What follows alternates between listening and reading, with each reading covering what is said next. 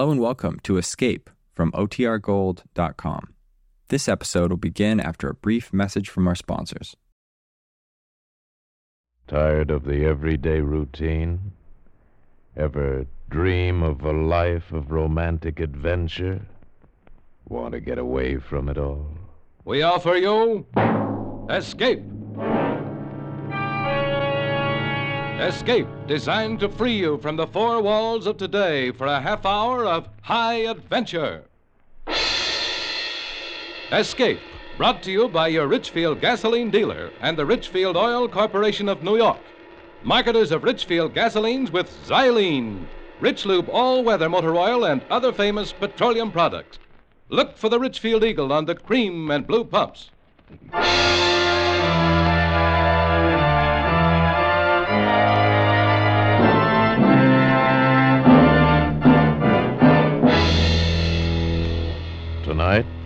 We escape to a tropic harbor in Venezuela and the story of a grim voyage of impending death which started from there.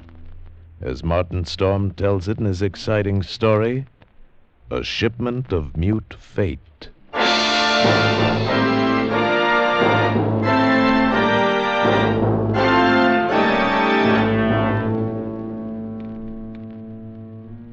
I stopped on the wharf at La Guaira, looked up at the gangplank, toward the liner Chankay.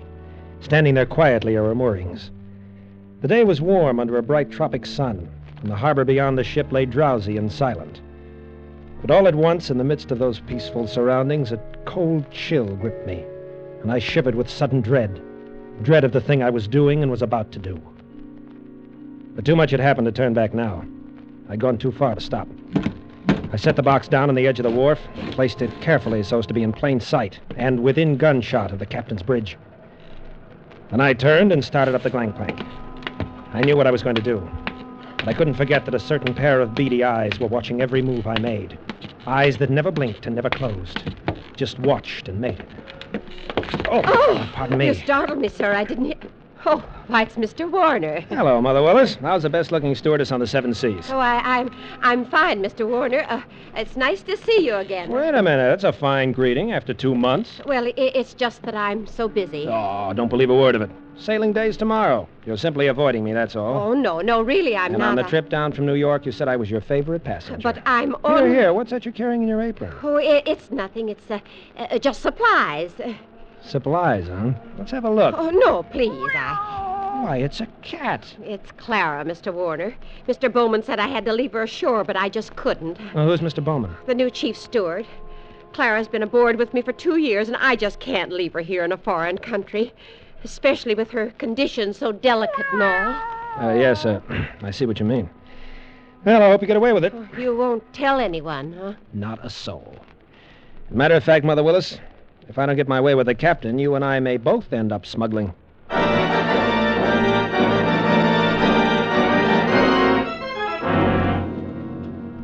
Most happy to have had you aboard on the trip down two months ago, Christopher. And I'm very glad you're coming along with us on the run back to New York. Thanks, Captain Wood. Uh, there is one thing, though. I'm No? having a little trouble with the customs man here, and I, I wondered if you I could... can't do it, Christopher. I just cabled your father this morning, told him I'd have done it for you if I possibly could. He sent a request from New York, you know. Yes, I thought he would. I wired him from upriver last week. Well, I hated to refuse, but it's absolutely out of the question. Uh, Captain Wood, I'm afraid I don't follow you. Responsibility to the passengers, son. We'll have women and children aboard. And on a liner, the safety of the passengers comes ahead of anything else. But with proper precautions. Something Captain. might happen. I don't know what, but something might. You've carried worse things, Captain. There isn't anything worse, Christopher. And any skipper afloat will bear me out. No, I simply can't take the chance. And that's final. Final. It wasn't final if I could do anything about it. I hadn't come down here to spend two months in that stinking back country and then be stopped on the edge of the wharf. Two months of it.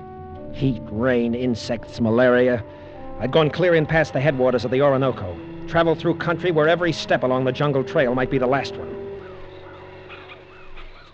Well, Sanchez, Si, Senor Warner. better tell the man to start looking for a place to camp. It'll be dark in a little while. Si, Senor. Very soon we turn to river. Camp on rocks by water. This very bad country. It's very bad country. You've been saying that for ten days now. Very bad country. Si, Senor Warner. This very bad country. Ah, skip it, will you? For all the luck we've had so far, it might as well be Central Park. Central Park? I no understand. Never mind, never mind. But if we don't find something. Here, what's the matter? Quiet now. Sanchez, what's wrong? There in the path. See? Bushmaster. Bushmaster. The deadliest snake in the world. Bushmaster. Its Latin name was Lachesis mutus. Mute fate. It lay there in the center of the path, an eight foot length of silent death, coiled loosely in an undulant loop, ready to strike violently at the least movement. Here was the one snake that would go after any animal that walked, or any man. It lay there and watched us, not moving, not afraid, ready for anything. The splotch of its color stood out like a horribly gaudy floor mat lying there on the brown background of the jungle, waiting for someone to step on it. Here was what I'd come 2,000 miles for a bushmaster. Sanchez! I didn't want that snake killed. He no kill, senor. He gone. Bushmaster very smart, very quick. See bullet in time to dodge. Anyway, he's gone. The only one we've seen in five weeks. Oh, we find other. This very bad country. We'll lay off that gun next time. Don't shoot, you understand? Why you say no shoot? You want Bushmaster? Sure, but I want it alive. Nombre Sacristo. Senor Warner, you tell me you want Bushmaster, but you no say a lie. You're getting $200 for it. For dead man, what is $200? Tomorrow we go back to Caracas. I'll make it 500, Sanchez. I catch water snake, rattlesnake, any other kind, but I no catch Bushmaster. We go back to Caracas. Sanchez, I'll give you $1,000. It cost me 1500 But three days later, Sanchez brought me the snake in a rubber bag. He was shaking so hard I thought for a moment the thing had struck him. One thing you make sure, Senor Warner. No turn him loose in Venezuela. Because he know I the one who catch him. And he know where I live. All right, Sanchez, I'll keep an eye on him. Tambien he know you pay me to catch him. All the time he watch and wait for you too. You no forget that, Senor Warner, because he no forget. Not ever. Well, after going through all that trouble and danger, I wasn't going to let a pig headed ship's captain stop me at the last minute. At least, not as long as the cables were still in operation between La Guaira and New York.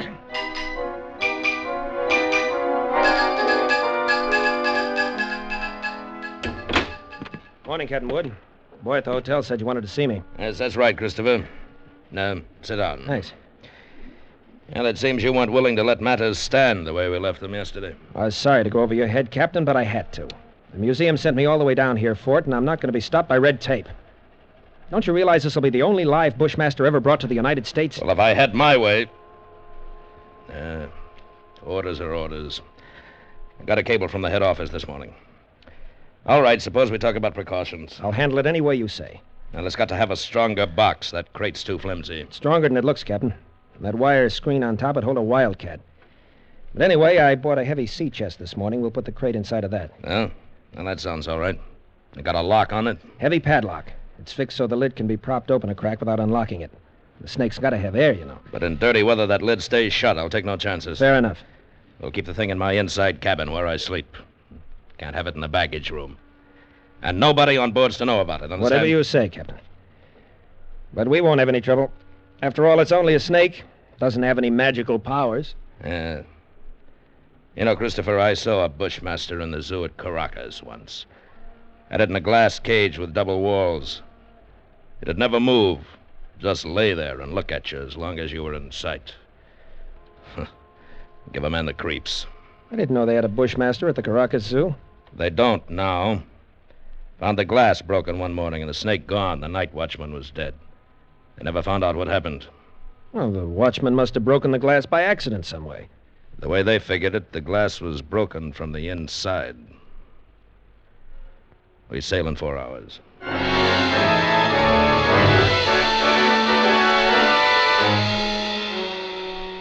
Into the Caribbean, with perfect weather and a sea as smooth as an inland lake.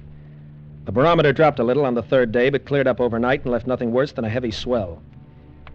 But in spite of the calm seas and the pleasant weather, I was becoming possessed with an ominous anxiety.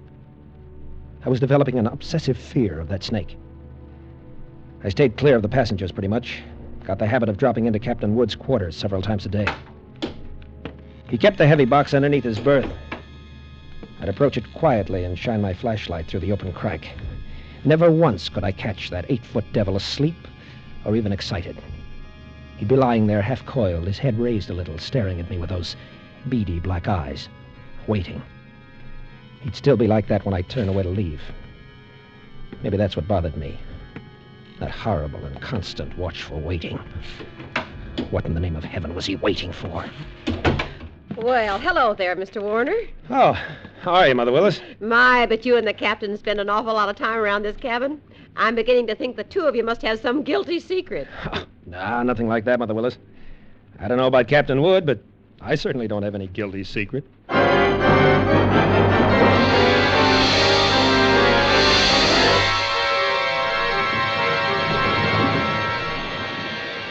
Well, running quite a swell out there, Mr. Bowman. Yeah, it's a little heavy, all right, Mr. Warner. Guess the storm passed through to the west of us yesterday when the glass dropped. Think it missed us then, huh? Yeah, that's what the mate figures. Sure stirred up some water, though. This'll put half the passengers in their bunks. Makes it great for my department. Two thirds of them want a steward to hold their heads. They'll keep Mother Willis so busy she... Hey, look at the size of that wave. What? Great Jehoshaphat, we're going to take it on the port bow. Hang on.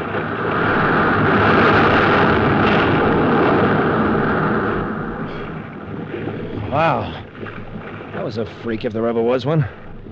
Not another wave that size in sight. You see 'em like that sometimes, even in a calm sea. I got to get topside, Mr. Warner. That water probably did some damage on the officer's deck. Yeah, I suppose. Hey, wait a minute. Yeah? What did you say? The wheel companionway was open on the port side. Bridge cabins must have taken a pretty bad smashing. They're right below. Something wrong with Mr. Warner? No. No, nothing at all, Mr. Bowman. At least I hope not.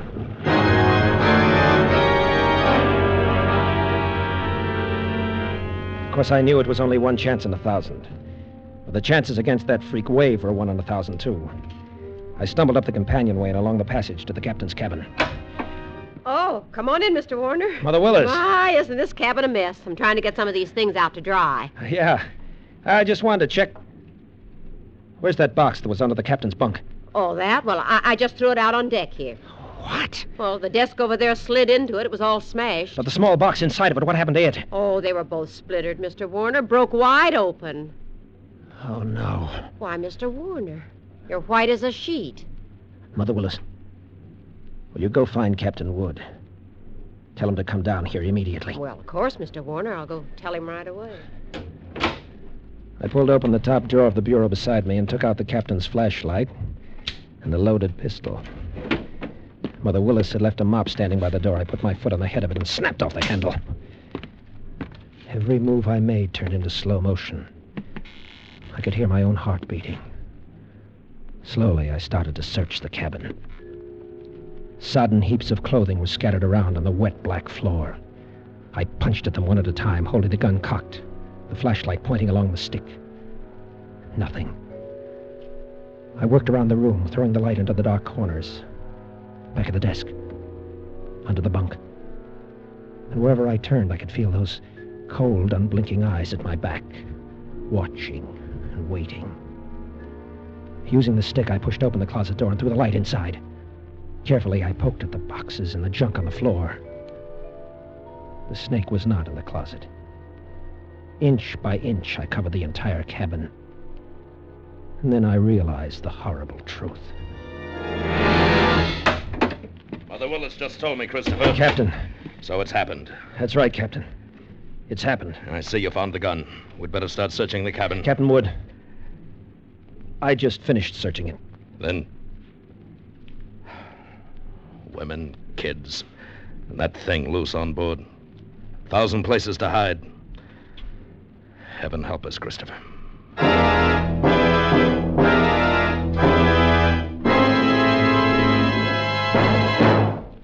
Can you guess what this is? Research scientists worked for years to produce it. It gives your car new high antiknock. It costs you nothing extra. Well, it's xylene.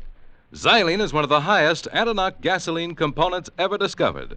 And today, every gallon of Richfield gasoline contains this super component, xylene. Richfield gasoline with xylene gives you new high antiknock power. Power that purrs like a kitten but pulls like an ox.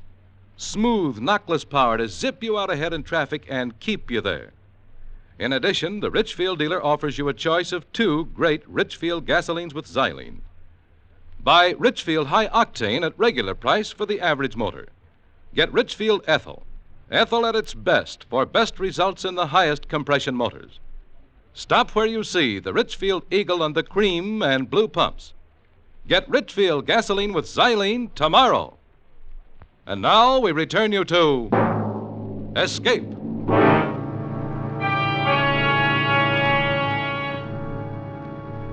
There's no use starting to blame anybody now, gentlemen. I didn't call you officers in here to pass judgment. The thing's done, and that's that. Eh, you're right there, Captain. What we have got to do is make up our minds how we're going to handle it. It'd be easier if we didn't have to tell the passengers and crew, sir. I've seen panics aboard ship before. Yes, I agree with you, Mr. Bowman, but I don't quite see how we can avoid it. They got a right to know. As long as that snake's loose, everybody on board's in the same danger. And they all ought to know about it. Captain Wood, that thing is eight feet long. It can't simply crawl into a crack. Why don't we make a quick search of the whole ship before we spread any alarm? Yes, I've thought of that, Christopher. As far as I can see, the only place it couldn't be is in the boilers or on top of the galley stove. It might have crawled overboard. We can't count on that. We've got to assume it's on the ship somewhere. Yeah, well, that could be anywhere. In a coil of rope or in a pile of clothes. Yes, or under some woman's berth. Or a baby's crib. Or even. You've already said it. That Bushmaster could be anywhere. We've got to do something. We've got to do it fast. All right, gentlemen. I think the best idea is to follow Mr. Warner's suggestion and make a quick search first. You agree to that? Yes, I do. Then if we don't find it, we'll have to warn the passengers. Captain, we've got to find it.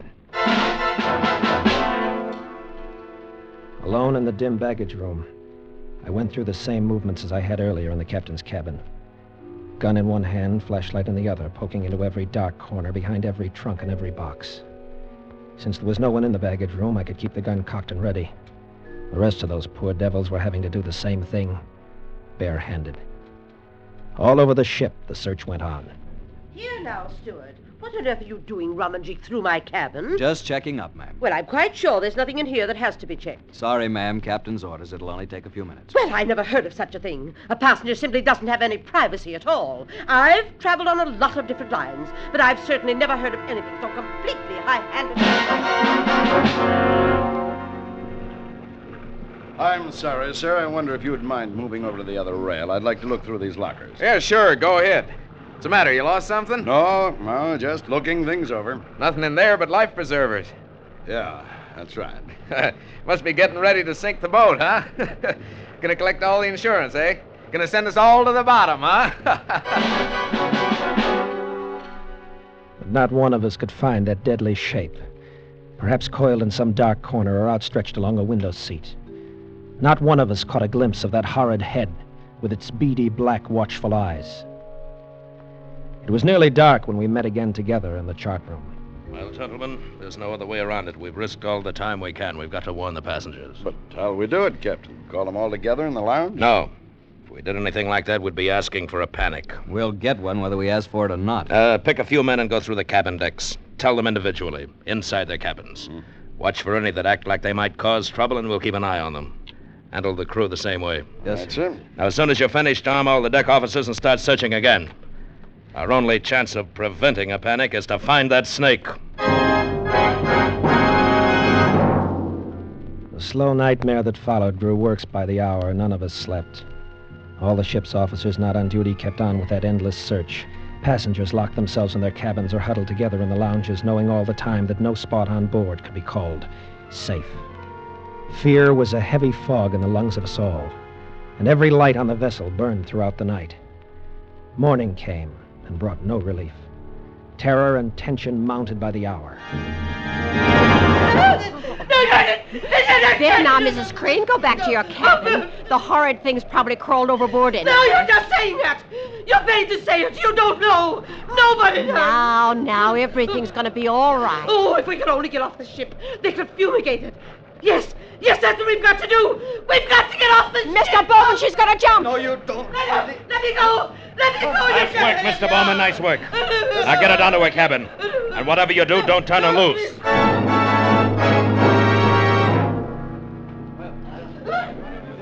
I'm telling you, you don't know where it might strike you.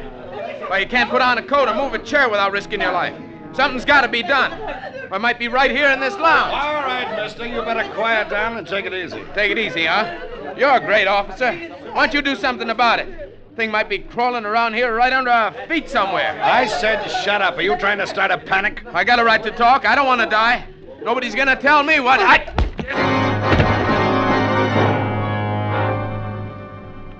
The second night passed, and morning came around again.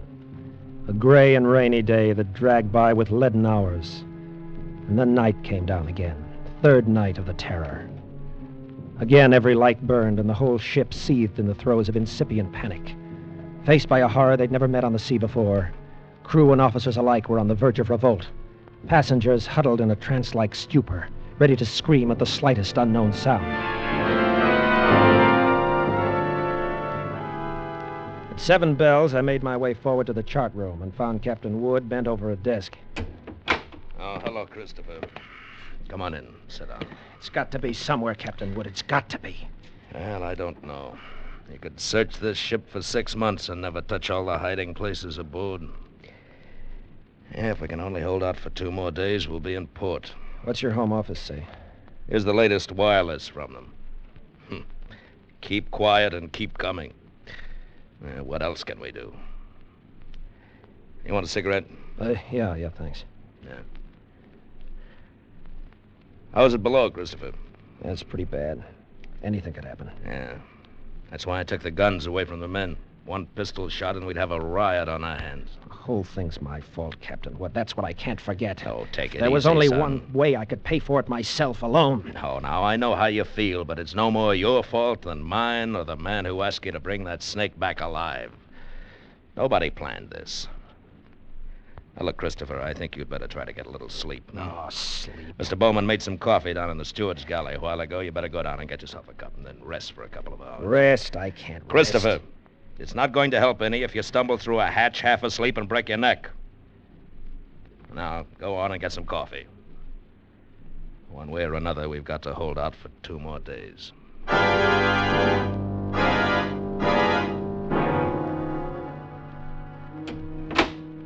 Light was on in the steward's galley. The coffee pot was standing on the stove. It was still warm, so I didn't bother to heat it.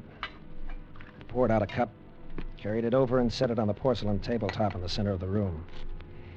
I started to light a cigarette. The door of the pan cupboard beneath the sink was standing slightly ajar. I happened to glance toward it. I dropped the cigarette and moved slowly backward. I'd found the Bushmaster. As I moved, the snake slid out of the cupboard in a single, sinuous slide and drew back into a loose coil on the galley floor, never taking his eyes off me. I backed slowly away, waiting any moment for that deadly, slithering strike. How had he known it was me? He'd stayed quiet when Bowman was here. How had he picked the first time in five days that I was without a gun? My hands touched the wall behind me, and I stopped in terror. The call button and the door were on the far side of the room. I backed into a dead end. I stared at the snake in fascination, expecting any moment the ripping slash of those poison fangs. The lethal coils tightened a little, then were still again. Ten million years of evolution to produce this moment Homo sapiens versus Lachesis mutus. A man against mute fate. And all the odds were on fate.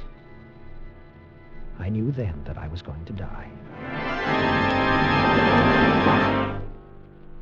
I could feel the sweat run down between the wall and the palms of my hands pressing against it. My skin crawled and twitched, and the pit of my stomach was cold as ice. There was no sound but the rush of blood in my ears. The snake shifted again, drawing into a tighter coil, always tighter. Why didn't the devil get it over with? Then for an instant his head veered away. Something moved by the stove. I didn't dare turn to look at it. Slowly it entered my line of vision. It was a cat. That scrawny cat Clara that Mother Willis had sneaked aboard in La Guaira. Its back was arched, and every hair stood on end. It moved stiff-legged now, walking in a half circle around the snake. The bushmaster moved slowly and kept watching the cat. He tightened. He was going to strike at any second. He struck and missed. The cat was barely out of reach. Now she was walking back and forth again. She was asking to die. Missed again by a fraction of an inch. He was striking now without even going into full coil. Missed again and again, always missing by the barest margin. Each time the cat danced barely out of reach, and each time she countered with one precise spat of a dainty paw, bracing her skinny frame on three stiff legs. And then suddenly I realized what she was doing. The Bushmaster was tiring, and one strike was just an instant slow, but in that split second, sharp claws raked across the evil head and ripped out both the lidless eyes. The cat has deliberately blinded the snake. He didn't bother to coil now, but slid after her in a fury, striking wildly but always missing, and every strike was a little slower than the last one. Until finally, as the snake's neck stretched out at the end of a strike, the cat made one leap and sank her razor sharp teeth just back of the ugly head, sank him until they crunched bone. With tooth and claw she clung as the monstrous snake flailed and lashed on the floor, striving to get those hideous coils around her, trying to break her hold to shake off the slow and certain paralyzing death that gradually crept over him, and at last stilled his struggles forever. I took a deep breath. The first in minutes. The cat lay on her side on the floor, panting, resting from a fight just over. Well, she had a right to rest. That mangy, brave, beautiful alley cat had just saved my life, and maybe others as well. But as I turned toward the stove, I suddenly became very humble. And I knew all at once what a small thing a human being really is. There were three reasons why that cat had fought and killed the world's deadliest snake. And those three reasons came tottering out from under the stove on shaky little legs. Three kittens with their eyes bright with wonder and their tails stiff as pokers. Up on the decks, hundreds of passengers were waiting for the news that the days and nights of terror were ended. Well, they could wait a little longer. I pulled open the doors of the cabinet and found a can of milk in a saucer. Then I dropped down on my knees on the floor of the galley.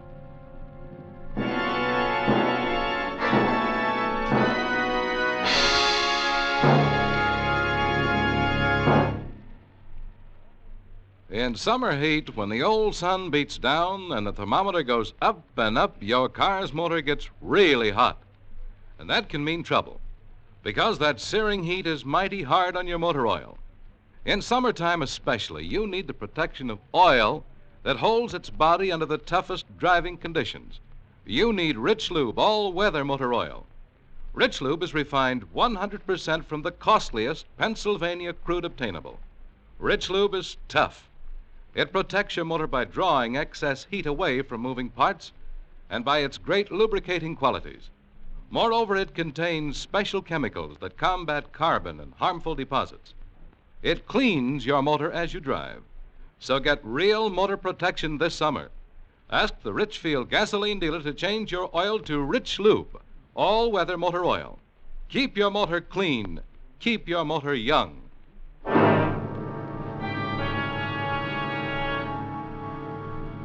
Escape is produced and directed by William N. Robson, and tonight has presented A Shipment of Mute Fate by Martin Storm, adapted for radio by Les Crutchfield.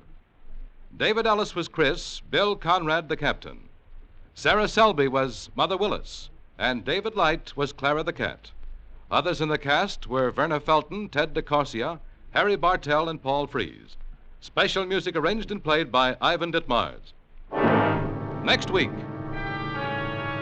You're running a charter fishing boat in the waters off Nicaragua until one day a client suddenly offers to shoot you in the leg and throw you overboard to the ravenous sharks and barracuda from which there can be no escape.